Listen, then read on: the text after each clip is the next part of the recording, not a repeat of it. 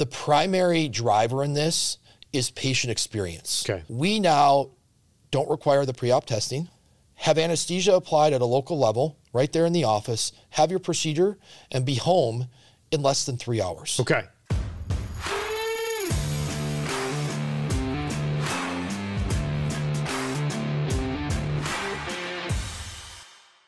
Hey, what's up, guys? Spencer Smith here, host of the Self Funded with Spencer podcast, sponsored by Pareto Health, ClaimDoc, and PlanSight. Enjoy today's episode. Where Yeah, I guess you have to under pressure, prioritize, right? right? You have to Yeah. prioritize the heart first and then Yeah. the rest. So you're basically like, uh, yeah, vehicle's a million- totaled, it's and like now a- we're going to part out the, ve- the It's- vehicle. it's- dude, it's it's a million dollar procedure. Is it really? Yeah. Okay. But then, so once you get that heart right on ice, right? Is it that Well, what no. so what they do is Oh. now they have now they have um, they call it the heart box. Okay. and it's basically an artificial it's a chamber that you put the heart in and Dude, they keep like it alive Sci-fi. and I mean the box is yay big Yeah. probably right and like that and it's a single use box that costs 80,000 bucks just the box right Yeah. Yeah. but they basically they basically hook it up to artificial vascular structure Okay. and pump blood through it Okay. right? So it's all self-contained. They got a unit of blood, the artificial valves or artificial vascular structure connected to the heart, Mm-hmm. and pump it, and the heart doesn't know any different. That's crazy. And then, so put that that heart box. Yep. So uh, is it being transported now to on a plane somewhere, or what's happening? If it's local, it's via ambulance. okay. But if it's uh, if it's not right, if it's not in DFW, then yeah, they put it on a plane. So they have a And what's so the window of time City, that they can that heart box can? It's probably pretty extended, hour- then, right? Two hours. Okay. Jeez. Medical City has a Gulfstream on standby. Well, no wonder it's a million dollar procedure, then, man. Okay. And then so, So so now so you have your team from Dallas that goes up to let's say Denver. They go to harvest the heart. yep.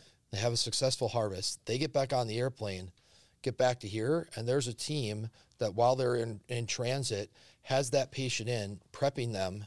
So they're under general anesthesia, prepped, open, ready to go. As soon as the heart is on campus, they start removing the existing diseased heart and bring that thing in. And you said they've done it in. successfully eight times. times. So did anybody not live after the heart was transplanted? Because you said there was a one couple. patient had one patient Okay. out of the eight that uh, rejected the heart.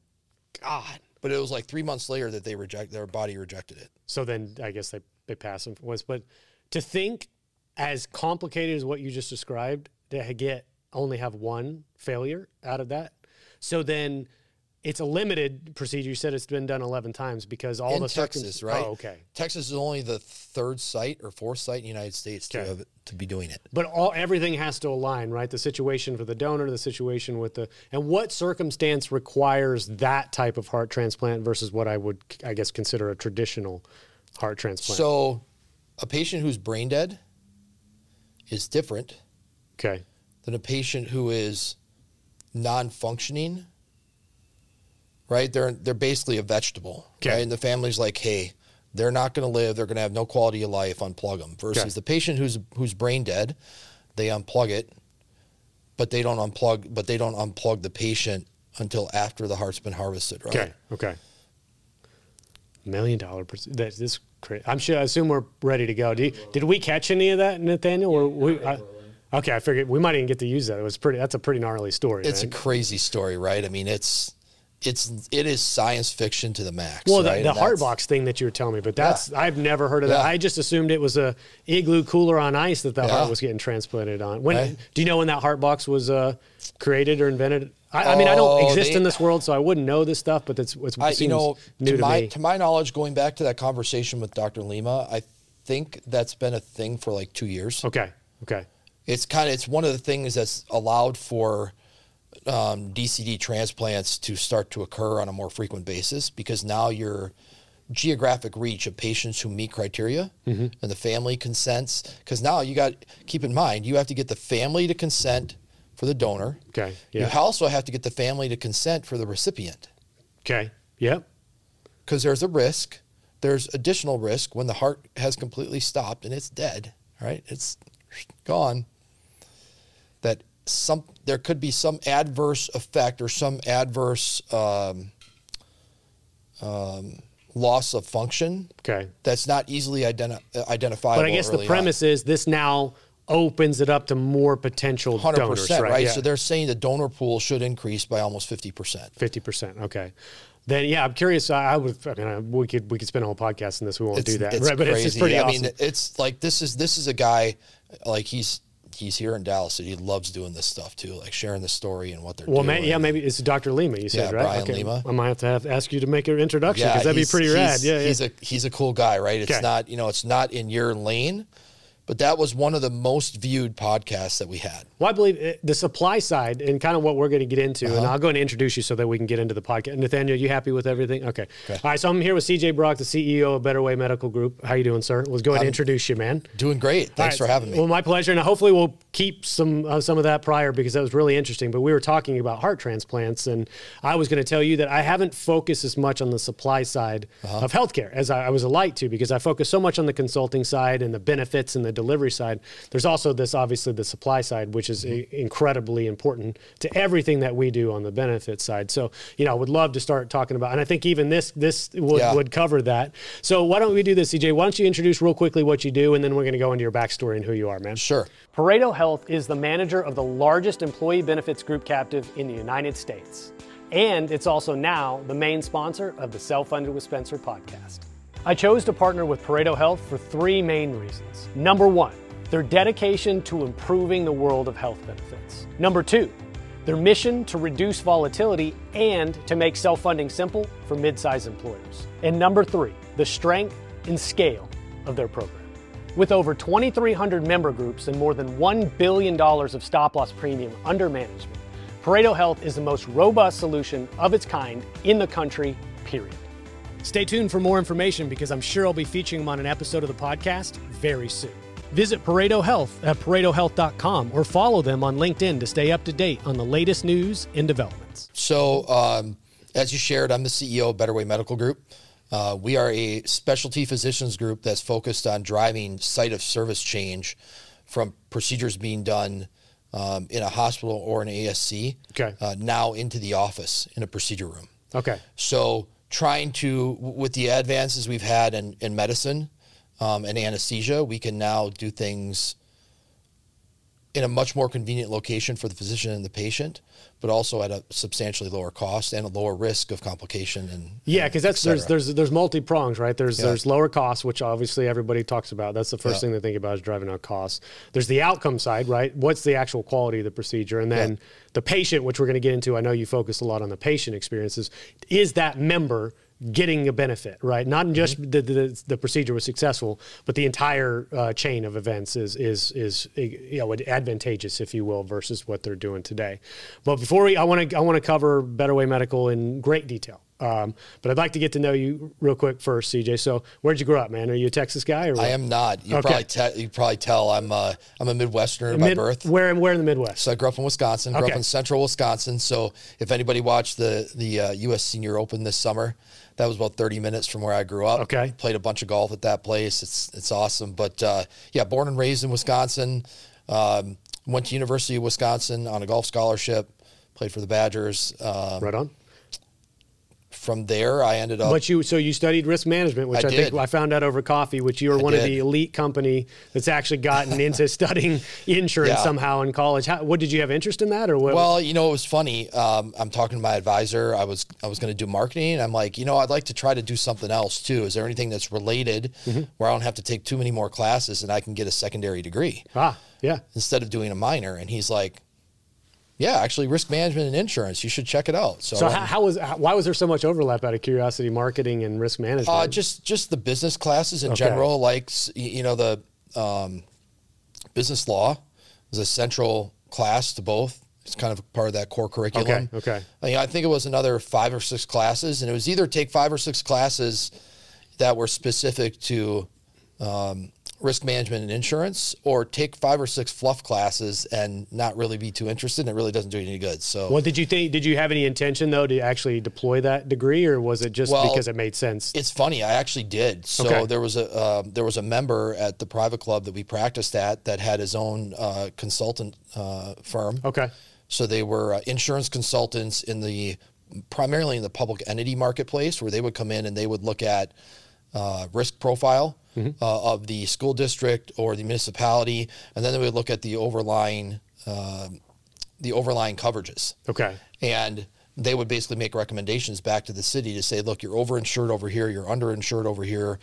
We're going to take this to bid with your permission, and then they go and take it to bid, uh, which hadn't been done in a lot of those cases for Many years. Yeah. Yeah. uh, yeah. ten years plus, okay. right? So yeah. It, it was we were public enemy number one with uh, with insurance agents, right? I bet, man, yeah. we. Uh, It's amazing when you different. shine a light on where their clients are overpaying or you know paying Yeah. for something that's unnecessary. How much noise you could Yeah, create. no, I mean it's that. yeah. it's it, it. The client loves you, and everybody else hates you, Yeah, right? yeah. Like there's um, you don't know what you don't know until somebody brings it to your attention. So it's it's really similar to what we're dealing with in healthcare right now. Absolutely, man. That's what I want to shine a light uh, significantly on that. I'm going to ask you though, so I don't want to miss it. You were a pro golfer, right, for a number of years. Uh, yeah, I chased so um, I chased mini tours Okay. uh, and uh, Monday qualifiers for four years. I got into a couple of tour events. Okay. um, which was really cool. So I got the the PGA Tour experience. Check that one off the resume. Nice. Um, So then, were you able to sustain yourself uh, as a financially, or were you doing it working was- during that time? Yeah, I was. I, I wasn't working. Fortunately, I had some sponsors that helped take care of me. Okay. Uh, I honestly, I look back on it now. If I had the work ethic then that I have now, given that I have two little kids, Yeah, yeah, yeah. uh, maybe things would have turned out different. But um, yeah, at the end of four years, um, I ended up hanging it up partially because of some healthcare, some personal health issues with Okay. back and neck, but partly because I just had that honest realization I wasn't good enough. Yeah. and that's that's a hard pill to swallow when you've been part of the elite player syndicate at every level up until that point. Yeah, and it's funny, right? As you, I, I, I was a high level soccer player in college, Uh-huh. but then I got to be around guys that elevated themselves to being pros, and some had some nice careers. And you see like the percentage difference between you and them, and it's very small. Mm-hmm. But it's also when you actually look at it at scale, it's very huge, right? Because the chasm for what was required for them to be a ten year pro versus me not quite being there, it seems like on paper it's a little bit of a difference, but it's actually pretty huge, right? And I look back and go, well, maybe I'm, I'm actually glad that I didn't chase that too long where I might have missed my 20s or something in, in Yeah. setting the foundation for my career as well. Yeah, I think it's interesting, right? I mean, the game of golf is such a great connector of people. Mm-hmm. I've met some incredible people in my life because of the game of golf and because I play at a high level, and people like to play with people who are better than they are. Yeah, yeah. Um, but I, I, I don't think there was any question whether or not I had enough physical talent. I look back on it now. I'm too social to be a good, like, an elite golfer. Do you have to be pretty golfers- isolated? Like, they're very much so. Okay. Right. Like I, I see that as a, um, a lot of times your most elite athletes are a little bit quirky. yeah. They're a little bit, they're just different. You have to have an insane drive, right? To, Oh, 100%. To, to shoot, uh, you know, a thousand free throws a week or whatever. You know, like Yeah. there's, there's there is a oddness about the obsession that's required. Yeah. Well, and obsession's the right word, Yeah, right? yeah. Because you don't get to be to, you don't get to that level without being Exactly. obsessive. I, I happened to be watching a, a documentary on Dennis Rodman last night, right? And they were talking about Dennis Rodman's ascent through college, and he was telling, talking about his commitment level. He would get up in the morning, go to the gym, go to class, go back to the gym, go get something to eat, go back to the gym. Right? It's it's this obsessive, almost obsessive compulsive disorder. Yeah. Like I'm just never going to be good enough, so I have to keep going. Yep. And I just like to sit and tell stories and and uh, Yeah, you know, well, fair have a enough. good In- time. the insurance So- and healthcare world's not a bad place to, to do that. But like, Yeah. I'm curious though, when you hung them up, you had that realization. Did you have any idea what you were going to do next? oh, I had none. Okay. I had none. I had a um, I had a daughter on the way, Okay. and I'm 27 years old, and I'm like, what the hell am I going to Yeah, do now, yeah. right? And I ended up I was teaching in a uh, an indoor uh, golf facility uh, here in Plano, and just through one of the clients that I was working with, got into that discussion about what are you doing now? What do you you know? I'm I'm asking questions, and I'm kind of poking and prodding. Yeah. Yeah. and I ended up getting my first job in healthcare uh, with a home health and hospice agency out of that. And, Okay. And life took off from there. So Well, how did you get to Texas though? I don't want to skip over that. Yeah, down a to girl. Plano. Met a girl. met a girl. I was living in Tampa, so I was chasing mini tours. Yeah. Right, living the life. Um, went to Vegas to play in a pro am, and she was out there on spring break with one of her teacher friends. Okay. And I'm out there with all my golf buddies playing a pro am, and uh, fate would have it that we would meet, and uh, So she must have been from Texas. Then, from right? Okay, Texas, right from the. Dallas area, and quite honestly, it was uh, it was convenient because there was a mini tour here, so I could stay with her, and then Nice. I I fell in love, and The rest is the rest is history. That's amazing. So, all right. So you found yourself in Texas. You found yourself in home health. Like, tell me about that experience. Did you like it? Was it, a, you know, obviously money yeah, I mean, it was good. it was a great first job, right? Yeah. I, I cut my teeth calling on physicians, calling on hospitals, um, and I, I guess it was three years in that space before I kind of hit a ceiling where I'm like, hey, I think I could do more. I want to do something different, Okay. and um, found my way into bariatric surgery. So I started on the Really? on the nutrition side. Um, working for a company that is at this point is still the number one um, provider of specialty nutritional products for bariatric surgery patients in the country. Okay. Um, I ended up with the guidance of the CEO of that company. I went to work for Covidien, um, which is now Medtronic, as a surgical stapling rep. So Okay. I worked in the OR for almost two years, uh, schlepping hernia products, surgical stapling products. So anything that's in the uh, foregut surgery category, Okay. uh, I basically saw. And I saw some pretty gnarly stuff. But yeah, I, I had some friends that uh, would sell devices, man, and I, have Yeah. heard some stories. yeah. so it just it for me it, it wasn't enough. Like uh, there wasn't enough action. okay. Um, there wasn't enough diversity. It was the same thing over and over. Sure. And uh, you know, ultimately, I ended up going back to that specialty nutrition company, but now armed with how the whole universe works. Yeah. And things changed. I stayed in the um, in what I would call the, the medical grade nutrition space for another four years before branching out and starting a surgical assist staffing company Okay. um, where we started in orthopedics and spine.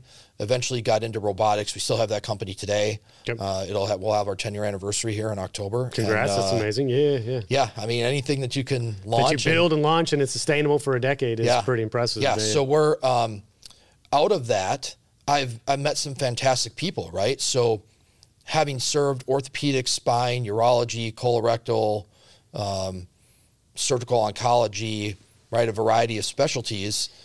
Um, I was actually calling on an, uh, an orthopedic surgeon that was a shoulder specialist in Fort Worth. Met Carrie Corrette, Okay. um, who was their basically marketing liaison at the time, and we got to talking about um, the in-office surgery platform uh, that her hand and wrist surgeons had been working on, and okay.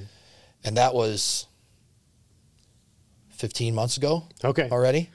Wow. So that seems like a short period of time, though, too, as well. So, um, why don't we do? So let's get into the premise. If you'll restate again what Better Way Medical Group is, and then I because I want to make sure we don't lose that since we talked about Yeah, it. so about Better Way ago. Medical Yeah. Group is a physicians group at its core Okay.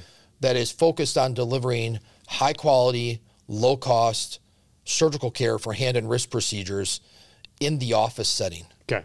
So improve the patient experience, reduce the cost of care, reduce complications.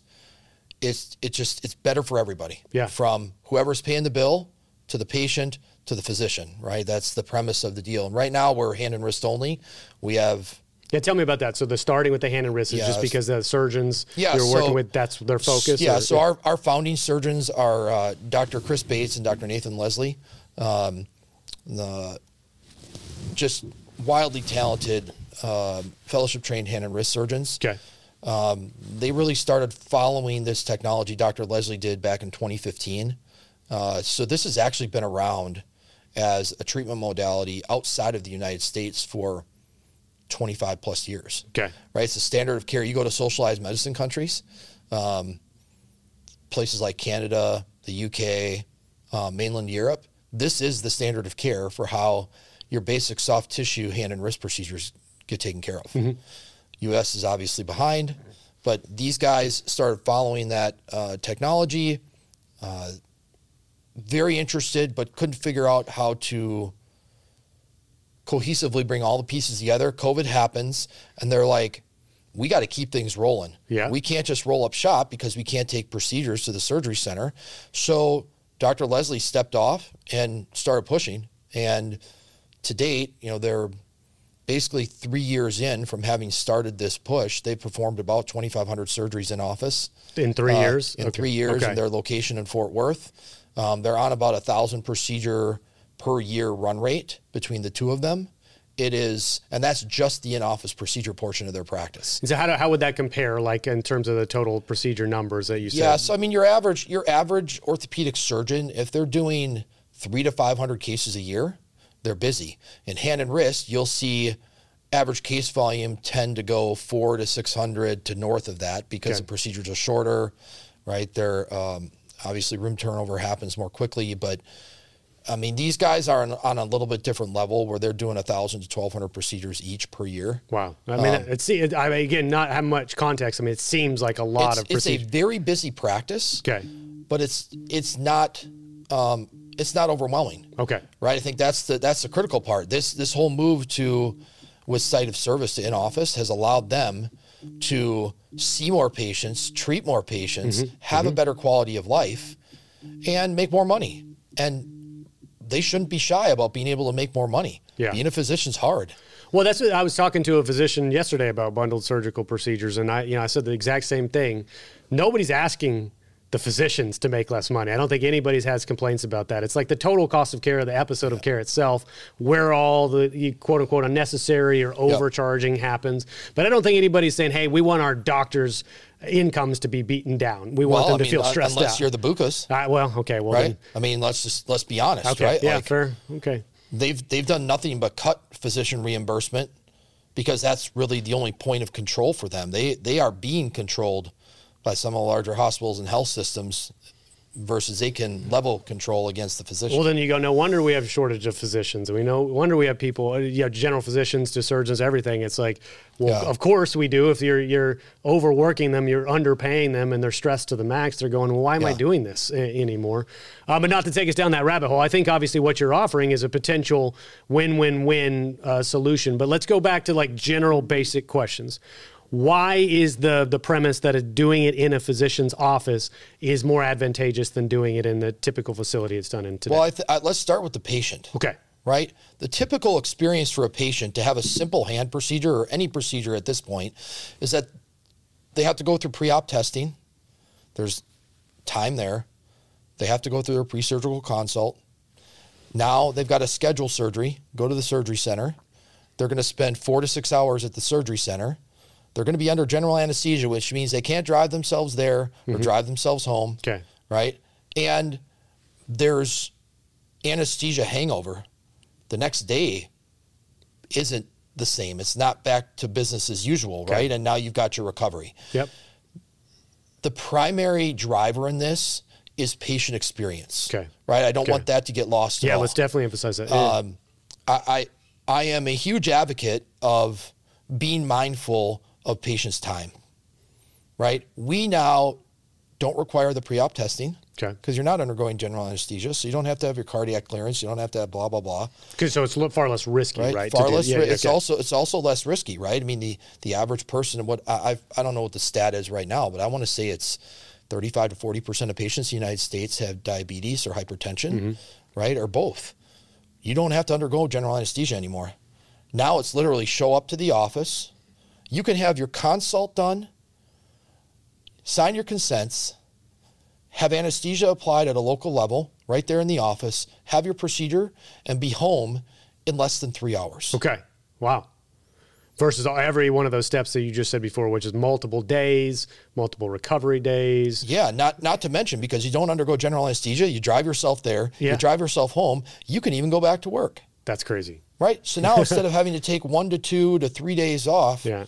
to schedule a simple procedure, you're now taking a half a day or less and you can go right back to work because you haven't there's no brain fog, right? There's uh, it's it's Mm-hmm, Well, you said that incredible lo- ro- lo- much lower relative risk as well. So if I'm an individual, I'm not concerned about being pushed into this sense of urgency to get a procedure done because it seems like obviously with the, let's talk let's take carpal tunnel for instance. Yep. you know there's a you make sure this person you've diagnosed they have carpal tunnel syndrome. Way that you described it to me and i'd like to hear you describe kind of the procedure on the podcast because it's super super seems like really minimal in terms It of the outcome. But i'm not worried about somebody pushing me into brain surgery, right? I'm, this, Yeah. this is something relatively routine, very repeatable, very simple. It's been done for decades, right? So there's going, okay, well, this makes sense. If I can get relief today, I can get pain relief today and long term pain relief. Why would I not want to just go ahead and, and, and get it done, right? So could you tell me real quick, because you were describing to me earlier over coffee, kind of what it would be like to get Yeah. carpal tunnel syndrome Yes. uh, procedure? PlanSight is a complete game changer in the world of insurance brokering. As a broker, you know how time consuming and error prone the traditional RFP process can be. But what if I told you there's a better way? PlanSight is the only end to end RFP solution on the market made specifically for benefits agencies. It's like having a superpower that gets you an average of 8 to 10 hours back per employer renewal per year. And the best part? PlanSight supports all carriers, all funding types, and all group sizes for over 20 different benefits. If you're ready to make your RFP process faster, more efficient, and more profitable, it's time to call PlanSight. Visit plansight.com now to book a free demo and discover the future of insurance renewals. you know carpal tunnel syndrome is is really pretty simple right so you have a you have a ligament that goes up through a tunnel Okay. and uh, it's a tissue tunnel but that um, ligament or tunnel will get inflamed so it gets enlarged and it becomes tight it can uh, there's nerves that run through there so there can be a whole series of symptoms that come along with it but the simplicity of the procedure is that they're basically opening up the tunnel so they're cutting the tissue to allow that tunnel to release Okay. and to open up to reduce pressure. Okay. Reduce pressure, reduce inflammation. Um, the incision itself is tiny, right? It's maybe the maybe the size of your watch band Okay. um, in terms of the width. Uh, it's one site of entry. They can go in, perform the procedure, and be out in as little as seven to eight minutes. Was that with the one? Was that our trigger finger you're saying where you could even maybe watch it on a screen? Yeah, I mean, well? you can Yeah. you can watch all these on a screen, Okay, right? I mean, that's the that's the cool part. If they're doing endoscopic, then yes, there's a screen, trigger finger, you can see them there, and again, you can there, there's a camera that goes in along with the the device that allows for the Mm-hmm. the cutting of the tissue, and the trigger finger can be done where they can make sure they get the the release to the fullest extent, so you don't have a recurring issue, right? Because when trigger finger is basically that finger is clicking or locking, it doesn't open fully Okay. right away, Ah. right? It kind of catches. Well, they can in in that procedure, the physician's going to have you close your hand, open your hand, close your hand, open your hand. Okay, it looks like we got full release. We're good to go. Pull, removes the instrument, tapes everything up, and down the road you go. When you said right? conversely, if I was under general anesthesia where I couldn't communicate with the patient, I'm having to guess kind of right to whether or not I was able no, to. No, that's exactly right. yeah, so yeah. you have you have a natural uh, a natural rate of revision that has to occur because you don't open it far enough. Okay. Right? You don't address the whole condition. And that's costly to the health system, right? It's a pain in the butt to the patient. It's costly to the health system. Um, and look, whenever you're going in for a revision procedure, it's never as good as only having to go in once and get it knocked out Okay. right? And, Yeah, and yeah. resolution, resolution, um, again, because you're awake, you're communicating with the physician. Uh, it's extremely high. It, it is an incredibly rare experience that a revision has to be done with something like a carpal tunnel or a trigger finger. Okay. Well, so then let's talk about systemically. What what has been in, in place that has caused this to be a rare type of uh, uh, circumstance, right? You said other socialized medic- medicine countries do this in in a hos- or a physician setting, in an office setting. Yep. We have not historically done it. So why why is that? What, why is the system set up in a way that drives up the cost and drives us to facilities? You know, maybe even the basic premise of why originally it was done that way. Yeah, I mean, honestly, this is this is about um, physician behavior.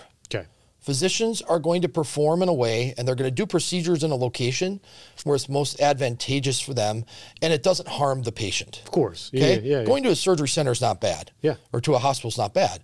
But the physician doesn't get paid any more through traditional means to do the procedure in the office than to go to the surgery center.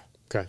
Well, guess what? There's additional supply cost, right? There's additional staff that has to be had to be able to safely perform procedures in the office. Mm-hmm, mm-hmm. You have to make it, you have to create an incentive for the physician to uh, to challenge the status quo and shift site of service Okay. in this scenario. And I, I hate to, I I mean, I'm just going to call a spade a spade, right? we have to pay the physicians an appropriate amount mm-hmm. to take on doing procedures in their office. There are external costs that they incur that they don't incur when they go to the surgery center Okay. right? The way a physician's uh, compensation generally operates, if they're in private practice, is that they have their professional fees from everything that they do as a professional, and then usually they're an owner in a surgery center or a surgical hospital, mm-hmm, mm-hmm. so they're getting a, a portion of the facility fee in return from being an owner. Yeah. All we're doing is trying to eliminate cost centers but beef up the physician professional fee, right? Let's make it easy for the physician to say, yes, I can do this in my office and it's worth my time and it's great for the patient, Yeah. right? That's that's the premise, a better way. Well, it seems like a you know on the surface, right? To me, it seems like a no-brainer. So let's talk about what would it take for the physician to shift this direction and to, to set up with the staff, but also maybe the internal infrastructure in order to be able to take on these procedures in their office. Yeah, I mean, what's what's really cool here is Dr. Bates and Dr. Leslie have basically um, pioneered, not pioneered, but they've they've perfected the pop-up procedure room model. Okay. right? So you can use an exam room as a procedure room. There's very minimal change that has to happen. It takes about 20 minutes to move some things around, get the supplies out, make sure everything is ready, and be and be there to rock and roll. Okay. So, you know, again, my my biggest thing is this is not rocket science. We're not asking the physician to perform the procedure differently than what they've done thousands of times in training and in, and in practice.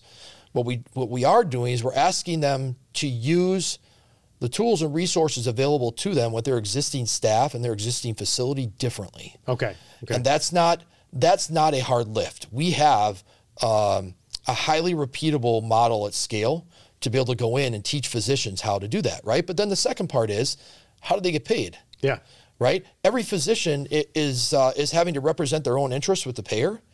The physicians don't like it. The payers don't like it, right? The payers don't want to make a change for one person and negotiate with every physician under the sun. Quite honestly, what the payers have shared with us is they want to negotiate with uh, somebody who has a larger headcount. It's it's that whole um, whole idea of collective bargaining, Yeah, right? yep. You have more power to negotiate fair rates when you have more headcount. Yep. It's why your large health systems have exploded in acquiring physicians' practices and acquiring locations and sites. Same same methodology, right? Mm-hmm. For us, I'm not asking. We're not buying physicians' practices. We're not asking the physicians to be part owners in us. What we're doing is we're trying to create a, a consortium of sorts of physicians that have the same want and need, and we represent that want and need one time to the payer, and the payer gets this extensive network of providers to all do it the same under the same set of economic conditions, and it's very easy to measure. Yeah. Yeah, no, I like it. And I was even thinking that we haven't covered the cost savings uh, component here yet, but obviously one of the main reasons you were doing that um, the cost savings, yeah, is uh, the fact that we could drive down the cost overall, right? And so you were going to give you were giving me some of these broad-based economics. I think you said a million procedures uh, happen annually in the hand and wrist. Yeah, in, Is- the, in, in just the five most prominent CPT codes. just just the five, right? five Okay. primary, five most frequently performed soft tissue procedure codes in hand and wrist. There's about a million. a million a year, Yes. right? Okay. So then give me at scale economics, right, of what maybe could be at stake saving Okay. with your model. If you so maybe I'm asking you to do too much math in your head, but maybe even on a case by case basis, and we can extrapolate it up Sure. if you want. But I'm curious because I do think, even though we're obviously you focus first and foremost on the patient, then you focus obviously on the quality of life of the physician. The other part of this triad is the fact that plans can save significant amounts of money too, right? Yeah. So you know, it's uh, really the math is pretty easy. Okay. Our average episode of care cost, when we look at all the different procedures that can be done in the office, is about twenty five hundred dollars Okay. to do it in the office. Okay. Right. The average cost to do that in a surgery center is about five thousand dollars. Okay. And the average cost to do that in a surgical hospital or an HOPD setting is about eight to ten thousand dollars. Okay. All right. Right. So let's just assume that everything is done in the surgery center, which it's not, but it should be. uh, you've got $2,500 on average Uh-huh. across the full spectrum of procedures per procedure in cost savings. Okay. Multiply that by a million dollars. Yeah. Yeah. Man, that's two and a half billion dollars when you add the zeros up. Yeah, yeah. And that's just on a conservative side, right? If, if everything would shift from the, the surgical center Correct. uh, directly, right? And then that doesn't even include, at least in your episode of care for the, the average today, does that include potential revisions and complications on top of that? Or is that simply Yeah, just. because uh, yeah, uh, yeah. again, you're you're in, soft tissue hand and wrist procedures, complication rates are relatively low. okay. Revision rates we've seen published average two to five percent. Two, two to 5%. Okay. Okay. Okay. So So another 20 25 to 50,000 extra procedures a year. that are happening that really sh- shouldn't need to happen, right? It's because the patient's not awake, the patient can't respond to your command, and do some uh, intraoperative testing. Okay.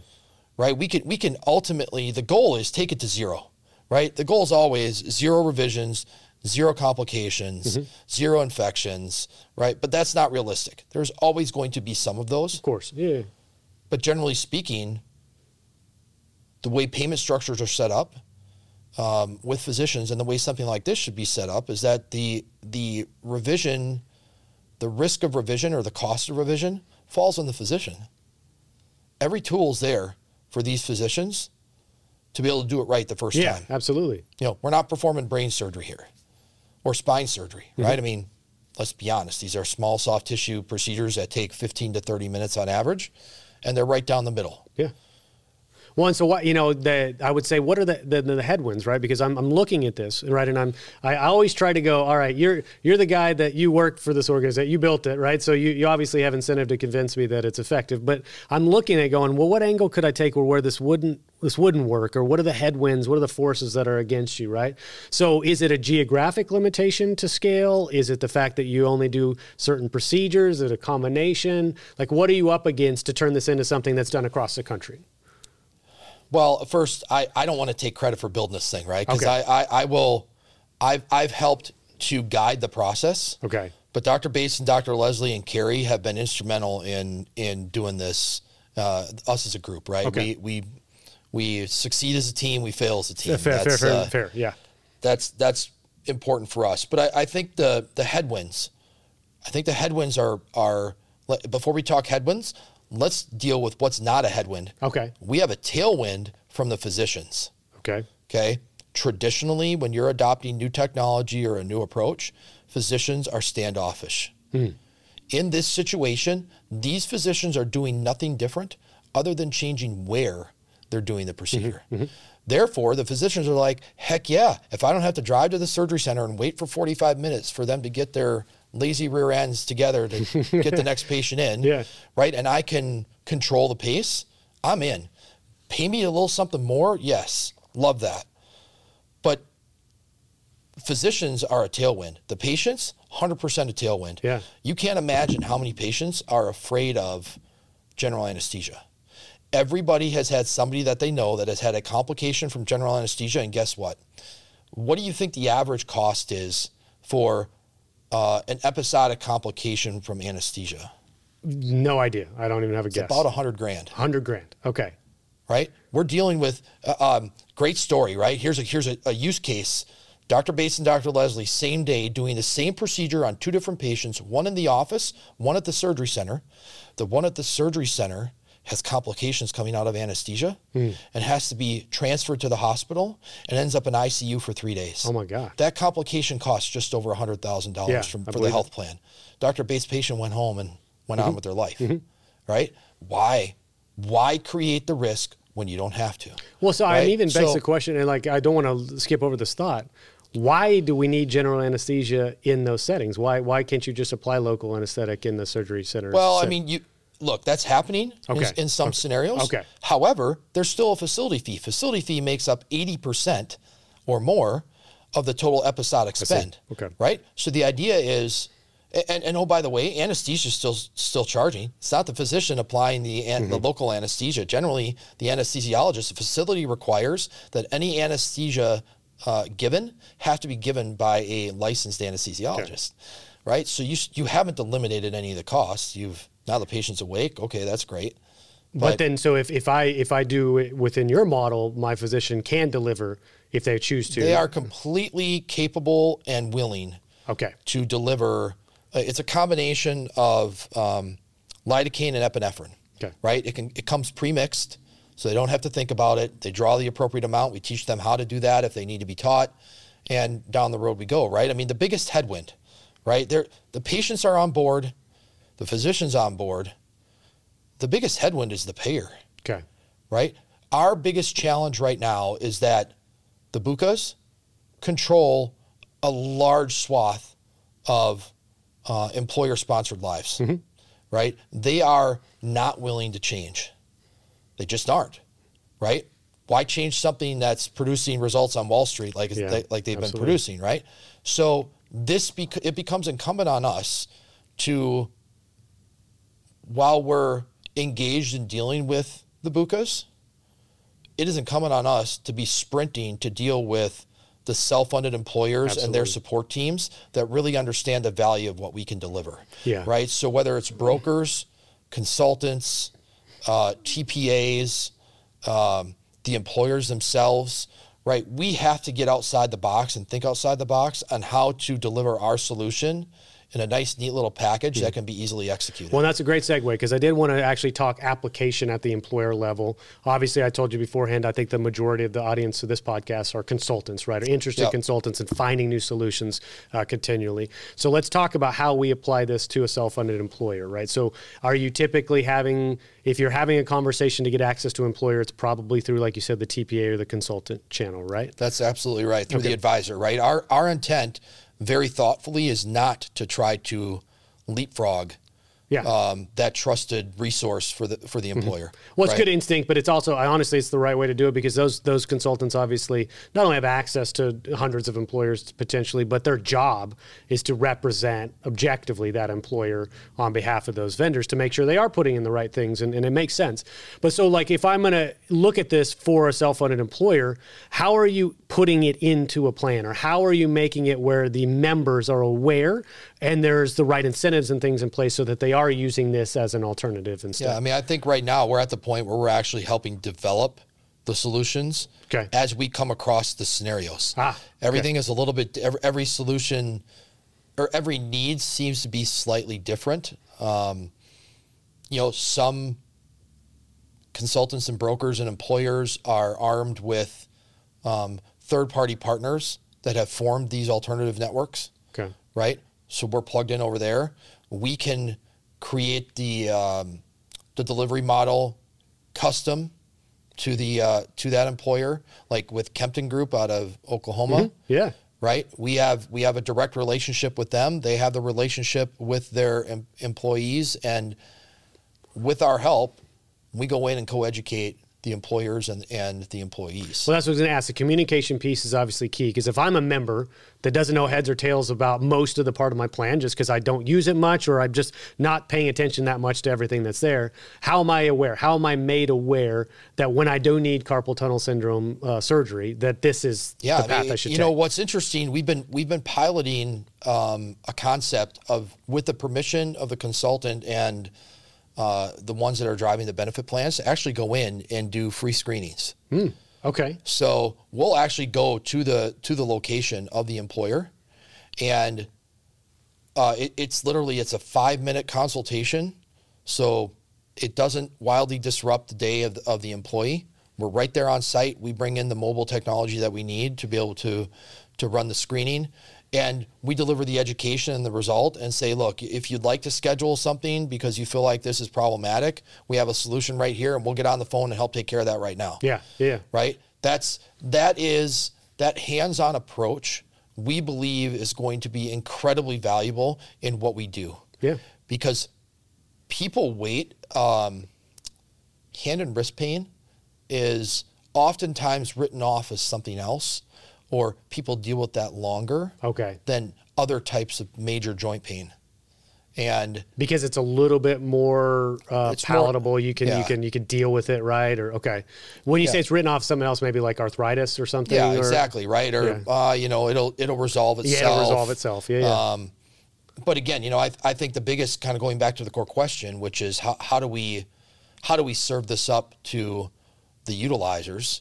I think it's a combination of us having to brainstorm with the benefit advisors Mm-hmm. and with the employers to make sure that there's appropriate incentives in place and, and awareness tools, but then us being able to just step foot on the street and get right to the employee with the employer's approval Yeah.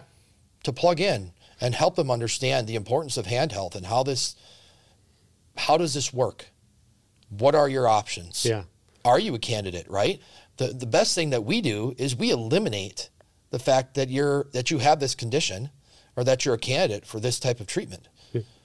Right? I think what people don't understand is that there's there's oftentimes opportunities to use non-invasive non-surgical methods to treat underlying conditions that have a great deal of success Right. surgery should be reserved for people who really need it We need yeah, yeah. This shouldn't be the first option, right? Presented most of the time, and unfortunately, sometimes it is. And I think even like I've heard some statistics on spine surgery, the number of times it's, it really is pretty scary. Honestly, it seems like almost the majority of them probably shouldn't have been done. Uh, But that's a different story for a different day. So let, then, so I want to talk to you about. Um, we're going to zoom out in just a second and talk big picture of healthcare. But right now, we're focused on hand and wrist. Mm-hmm. You told me perhaps that there is the intent to expand to other parts of the body Oh, in the future. Yeah. So what would be next on the, the menu? ClaimDoc is a medical claim auditing and member advocacy company. We provide fiduciary services to employer sponsored benefit plans and allowing them to create an environment where we ensure that the benefit plans are being charged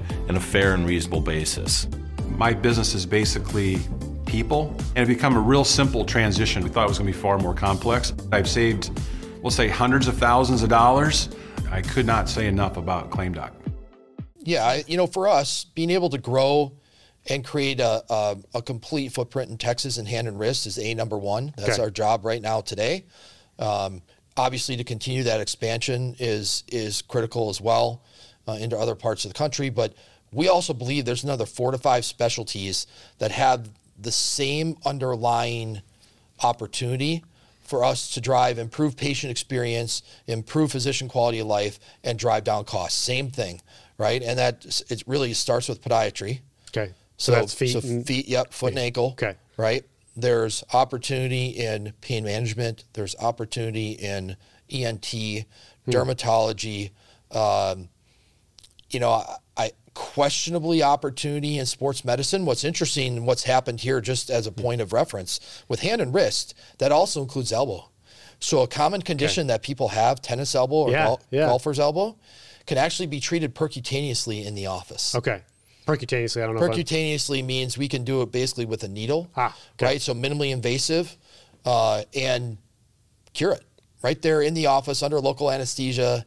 And again, it's highly cost effective, highly effective in terms of time and and uh, Well, yeah, I- curiously, Access. I would ask because it seems like the knee is being avoided, right, in terms of your strategy. So, what makes the knee joint so much more complicated to be able to do this? yeah. I mean, when you start dealing with knees and hips, um, They're just so well, obviously a hip replacement or knee replacement. That's a very complicated surgery. I yeah, but that. but even even a simple knee scope, right? I think there's there's still um, development of, of technology to allow for uh, access and and to allow for that to be done under local anesthesia. okay. It's a concern, right? Will it eventually happen? Probably so. Sure, I mean, sure, sure. there's other parts of the country that are doing shoulder scopes under local anesthesia. Wow. Even rotator cuff repairs. I think in Sweden. Don't quote me on that, Okay. but we know somewhere in Europe, we know that in Europe they are doing rotator cuff repairs under local anesthesia. No kidding. Okay. So it, it's for But us. there's an order of operations, right? There's things that are most 100%. obvious to do next. Um, 100%. But it, so it sounds like geography is the first thing of expansion. So you mentioned, I think Dallas, Fort Worth, and San Antonio is your presence currently today in Texas, right? Um, Yes. And then co- they'll obviously increase coverage. But uh, you said something to me interesting off camera before about what you felt it was like the number of physicians you felt it was uh, was necessary to have to Yeah. saturate the country was far below what I thought. So you want to talk to me about that? We think that number is you know 120, maybe up to 150 Okay. for hand and wrist. So total 150 surgeons total. 100%, So 'cause- how? How?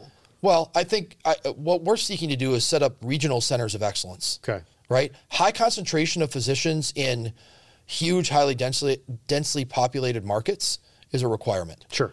because people have a different expectation. But if you're in a a smaller secondary market or in a rural market, you're accustomed to having to drive for certain things. Mm-hmm. And in that situation, what we want to do is we don't need 30 people in Missouri or Nebraska. We need three in Nebraska and maybe five or six in Missouri. Okay. Right? Because the, the geographic reach of that being two to three hours to get to the to, to the provider and and by the way because again you're doing it same day it makes that two or three hour drive in and two or three hour drive home and it being a day trip a whole lot more palatable when there's no general anesthesia the other the other thing that i would really advocate for is i, I think that there should be some sort of economic incentive for these patients Totally. you know, we see it in some medical tourism um, parts of our space, but the cost savings are so outrageous. Why not create a cash incentive for that patient to do this and to not have to pay any out of pocket expense? Yeah. So, A, zero out of pocket for you to go and use this provider that is located two hours away. And then, oh, by the way, we're going to write you a check for, for helping us reduce our overall healthcare mm-hmm. spend. Yeah. For your inconvenience of having to travel two hours, right? Exactly. Yeah, yeah. I mean, it's that's when these things become like a clear no-brainer to me. Is when the patient or the member or the individual person has the right economic incentives in place to make them voluntarily make that choice. You're not saying you have to do this. You're saying here is an option, and oh, by the way, if you do do this, here are your economic incentives to make that choice. Yeah, and look, I, I think I think in what we're doing, it's really complex when you start dealing with facility based procedures to be able to start building all these programs and whatnot. This isn't hard. Right? If we could if we amass a physician network of 150 physicians across the country and it's part of a covered service with no out of pocket expense, mm-hmm. hey, they're on this preferred list. And oh, by the way, if you use this preferred list, you get this check. Mm-hmm.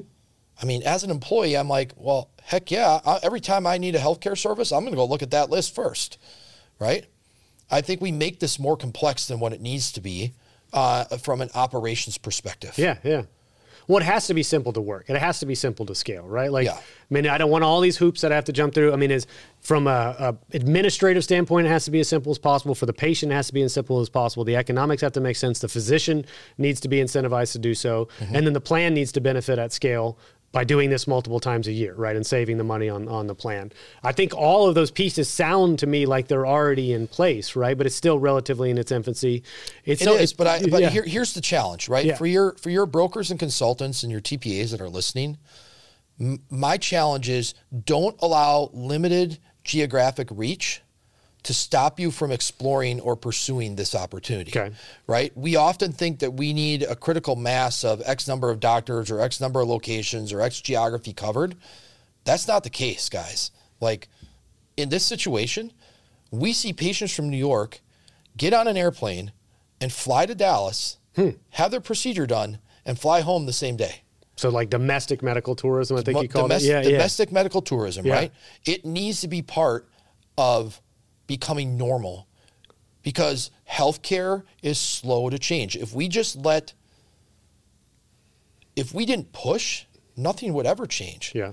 Right? We have to push and we have to incentivize to get people to think outside the box. And look, we're, entering, um, there's a generation of young people entering the workforce that know how to use these digital tools and know how to leverage.